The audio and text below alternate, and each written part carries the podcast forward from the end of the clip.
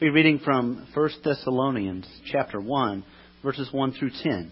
This is the entire first chapter of 1 Thessalonians. Paul, Silas, and Timothy, to the church of the Thessalonians in God the Father and the Lord Jesus Christ, grace and peace to you. We always thank God for all of you, mentioning you in our prayers. We continually remember before our God and Father your work produced by faith, your labor prompted by love, and your endurance inspired by hope in our Lord Jesus Christ. For we know, brothers loved by God, that He has chosen you because our gospel came to you not simply with words, but also with power, with the Holy Spirit, and with deep conviction. You know how we lived among you for your sake. You became imitators of us and of the Lord. In spite of severe suffering, you welcomed the message with the joy given by the Holy Spirit.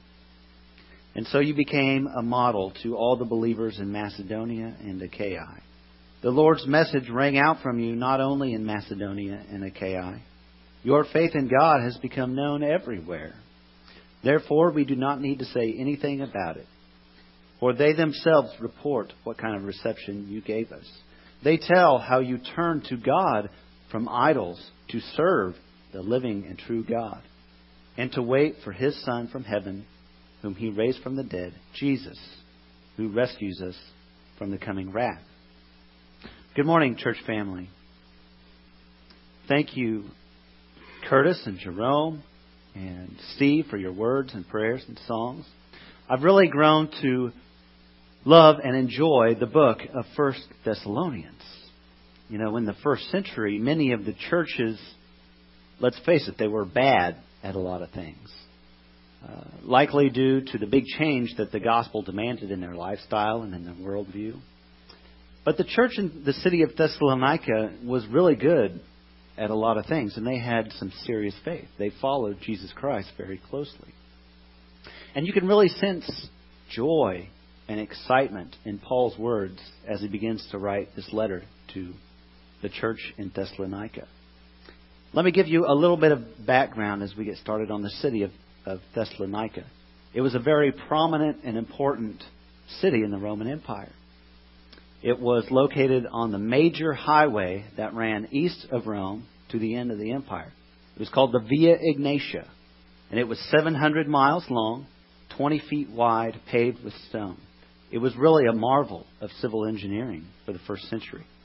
Not only was it located on this major highway, it was located on a port. It was a port city, which made it a very connected city as well. It was the capital of Macedonia at the time, and it was designated by the Roman Empire as a free city. Now, what this means is the Roman Empire gave it uh, the, the ability to self rule a little bit sort of a ploy to gain the city's loyalty. To Rome, Thessalonica was a very important city. So this city had a lot of prestige. It was connected to the rest of the world. It was very prominent. And just as rich in its cultural heritage, was it rich in its religious pagan practices, dominated by idolatry and sexual immorality. So I say all this to say that spreading the gospel in this city was not an easy gig. It was a culture opposed to the gospel and opposed to Jesus Christ. So when people start turning from their idols and turn towards God, as our scripture says, you got to think that Paul might have been thinking, really? Is this really happening in Thessalonica? this prominent Roman city. So you can imagine the excitement that is bubbling up inside of Paul because he realizes that God is calling people out of this city and they are actually responding positively, putting their faith in Jesus Christ. It's almost unbelievable.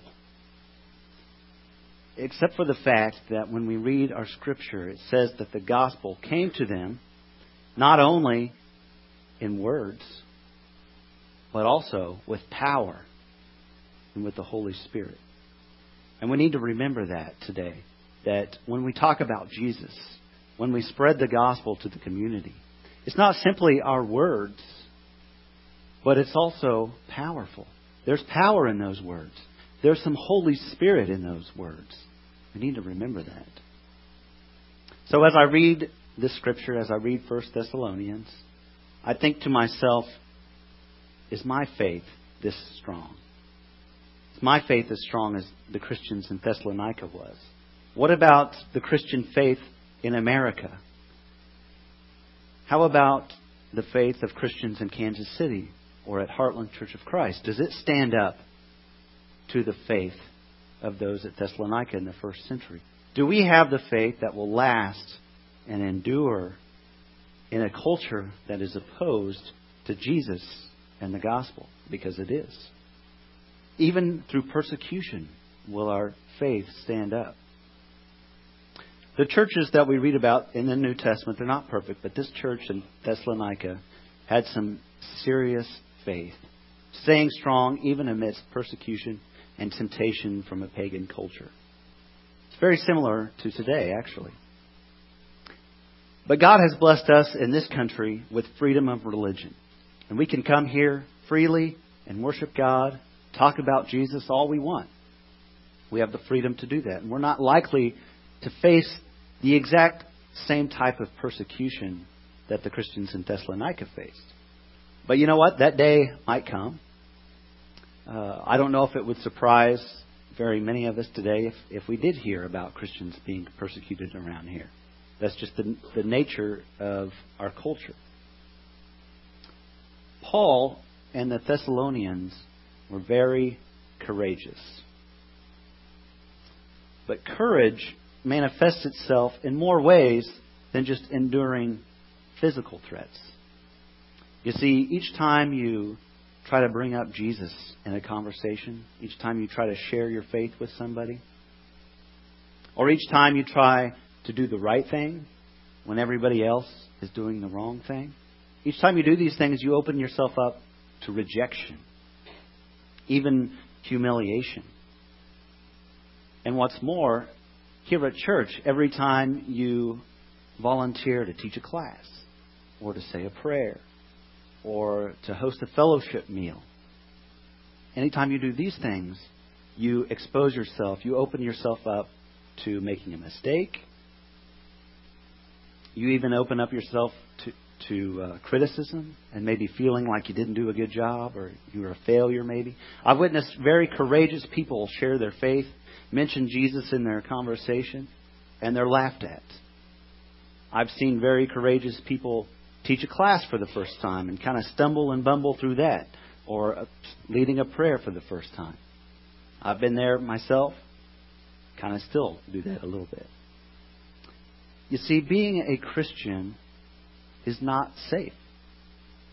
And it takes some courage. It makes you vulnerable. And let's face it, None of us like to be vulnerable. Who in here likes to be vulnerable? Anybody? I didn't think so. That's why whenever I hear a story of any of you who have shared your faith with somebody else, or if I hear a story of somebody stepping outside of their comfort zone and doing something that they didn't think that they could do, or when I witness a teenager who uh, volunteers to lead, that really inspires me. Because that takes courage. Being a Christian is not safe. So, being a Christian is not safe. What are we going to do about it? Can we solve this problem? How do we make Christianity safe? Well, I believe that we're never going to make Christianity, being a Christian, completely safe. That's just not the nature of the game. So, when we ask the question, how can we make being a Christian safe? We're really asking a bad question. Yet in this country, how we long for safety and comfort and security. We seek safety, we prepare for safety, we plan safety, we demand safety on a national level, on a family level, and on a personal level. We treat safety as a right do you know what the most asked question is of international tour guides and travel agents? It's not, how much is this going to cost me? It's not, well, will my family enjoy this experience? You know, you can go take those uh, uh, trips to the Bible lands and see where Jesus walked, and you can see where some of the events of the New Testament and the Old Testament took place. Uh, one of my professors at Harding, he's a, a tour guide for, for one of these tours. And he says the first question that he almost always gets is Is it safe? Is it safe? So I believe that we need to remove this question from our lives, from our vocabularies. Is being a Christian safe? Because frankly, it's, it's not going to be all the time. It's not going to be safe. I believe the first step that we must take in order to remove this question from our lives, to not always think about safety, is to pull ourselves away from our culture. Our culture has infiltrated our spirituality. It leads us to ask such a bad question. Let me explain. Did any of you watch the Super Bowl this year? Not for the actual game, okay? Not for, not even for the halftime show, and not to watch Lady Gaga sing the national anthem. How many of you watched the Super Bowl for the commercials? People actually simply watched the Super Bowl the biggest football game of the year just to watch the commercials.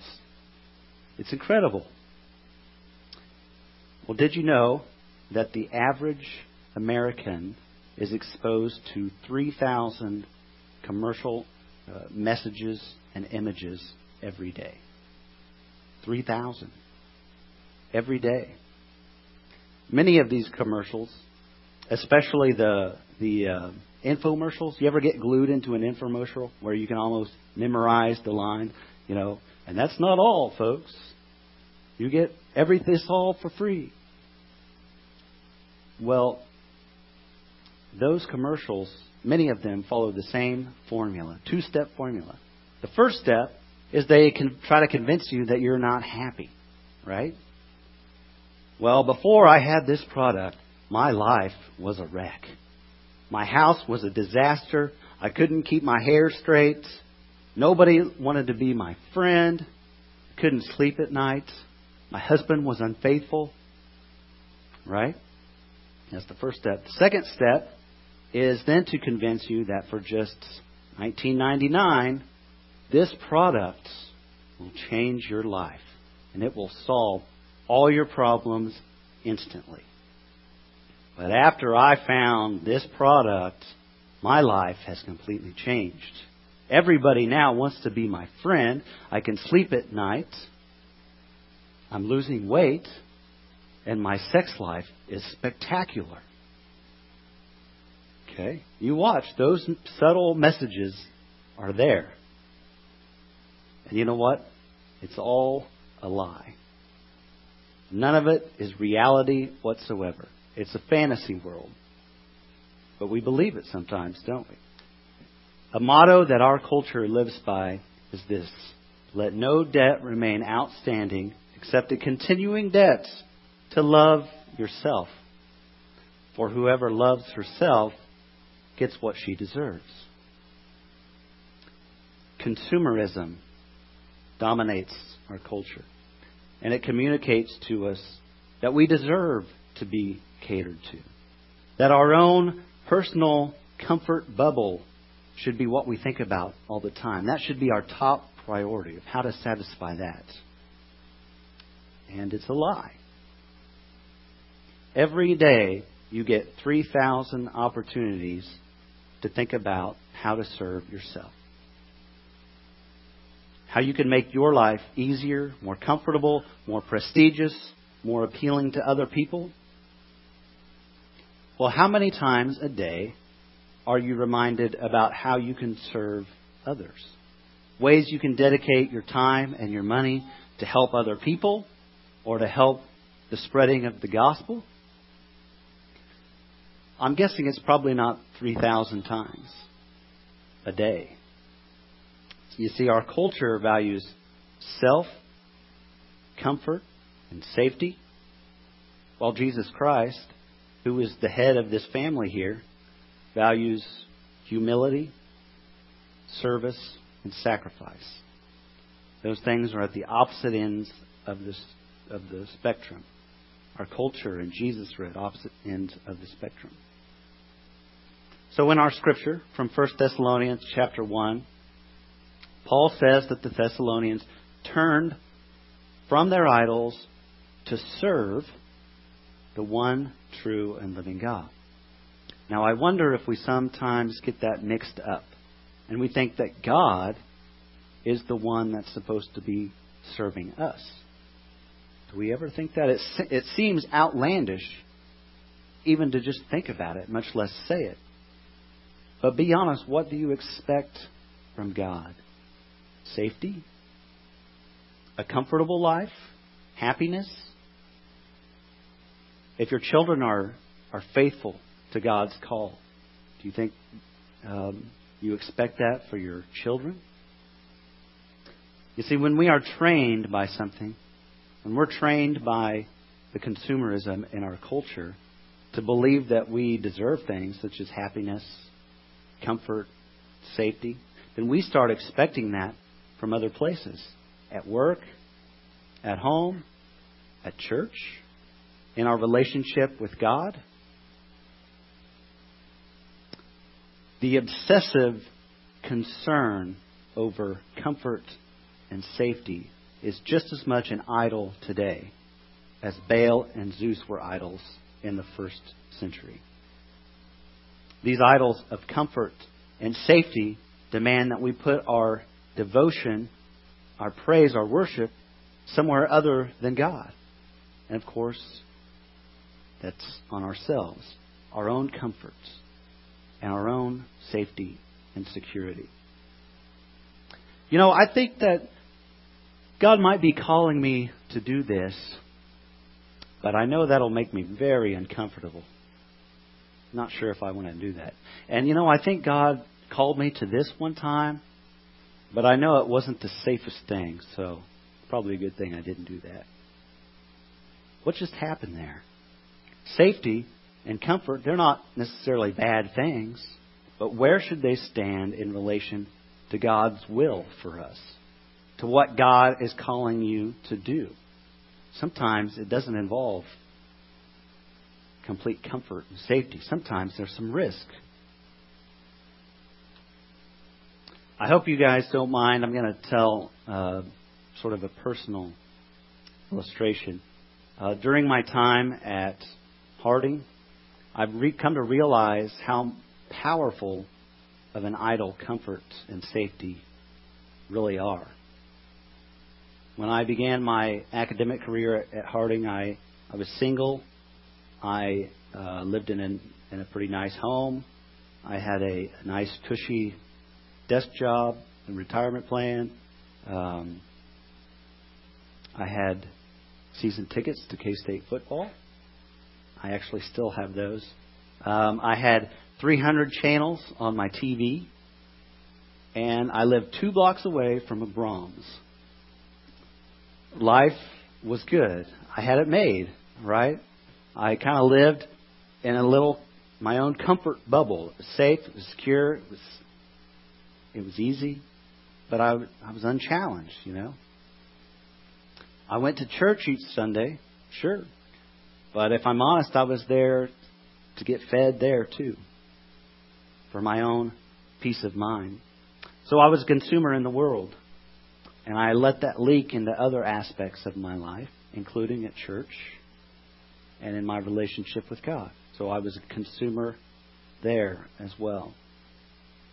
So now one of my motivations for my ministry going forward is to pay back my brothers and sisters in Christ for all the spiritual gluttony.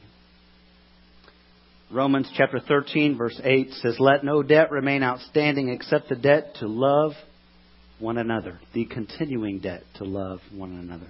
For whoever loves others has fulfilled the law. What would your life be like if you were reminded of that scripture 3,000 times a day? What about just three times a day, how would your life change? We need to find ways to combat those 3,000 commercial messages every day. That's important. Maybe it's wearing a bracelet with a scripture on it that you see all the time. Or maybe it's changing the screensaver on your computer to a positive message. Maybe it's turning off the channel or turning off the TV an hour earlier every night. Find a way to remind yourself of truth and reality, not those lies that our culture throws at you. It's important that we live in truth and reality.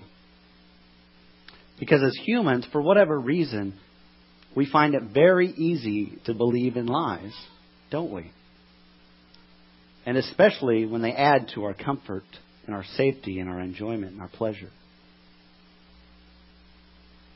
So now when I watch TV, um, I have this bad habit of changing the channel whenever the commercial break comes on. Uh, when Alicia and I are watching TV, and it drives Alicia crazy. So, Alicia, I want to tell you as she walks to the back, I only do that to protect our family's spiritual life. hey, it was worth a try, wasn't it? Um, actually, there is one button on your remote that I encourage you to use. Uh, the mute button is a very important button. Uh, God put it there for a reason. So use that mute button. Well, let me let me give you an example of a life that was not defined by the pursuit of happiness or the pursuit of comfort or the pursuit of safety. Um, this is from the January 2016 edition of a publication called The Voice of the Martyrs. It's a little magazine. Maybe you've heard of it. It's a good good magazine. But this article is called Fearless for Christ, and it starts this way. Four masked gunmen charged into Mohammed Yusuf home on the evening of July 1st, pushed his wife aside and demanded to talk to him. After he stepped forward, the gunman escorted the 43 year old father of three outside his home in the Kashmir Valley and shot him seven times, killing him. Those who worked with Yusuf described him as being a fearless, bold, and passionate believer who would not be quiet about Christ. In the end, his unflinching faith and evangelism of Kashmiri Muslims in North India led to his death. Since leaving Islam himself in 1999, Yusuf had known that his life could end this way. Before his death, Yusuf discussed the Islamist effort to stop the spread of Christianity and the fear this caused among Christians. In Kashmir, we can see the Islamic leaders start a movement to crush the believers in Kashmir Valley. But this book, the Bible, changed my life forever, he said. I want to share my testimony of it. Despite the dangers, Yusuf boldly shared his faith in big ways. He helped create a disciple making movement among Muslim converts and distributed thousands of Bibles. It would be fair to say that Muslims have been receptive to the gospel in Kashmir. The church grows, and Yusuf was seen by many as the leader of the church in Kashmir. After a major earthquake in the region, Yusuf worked with others to provide health and dental care. He also distributed solar power and brought clean drinking water to thousands of people.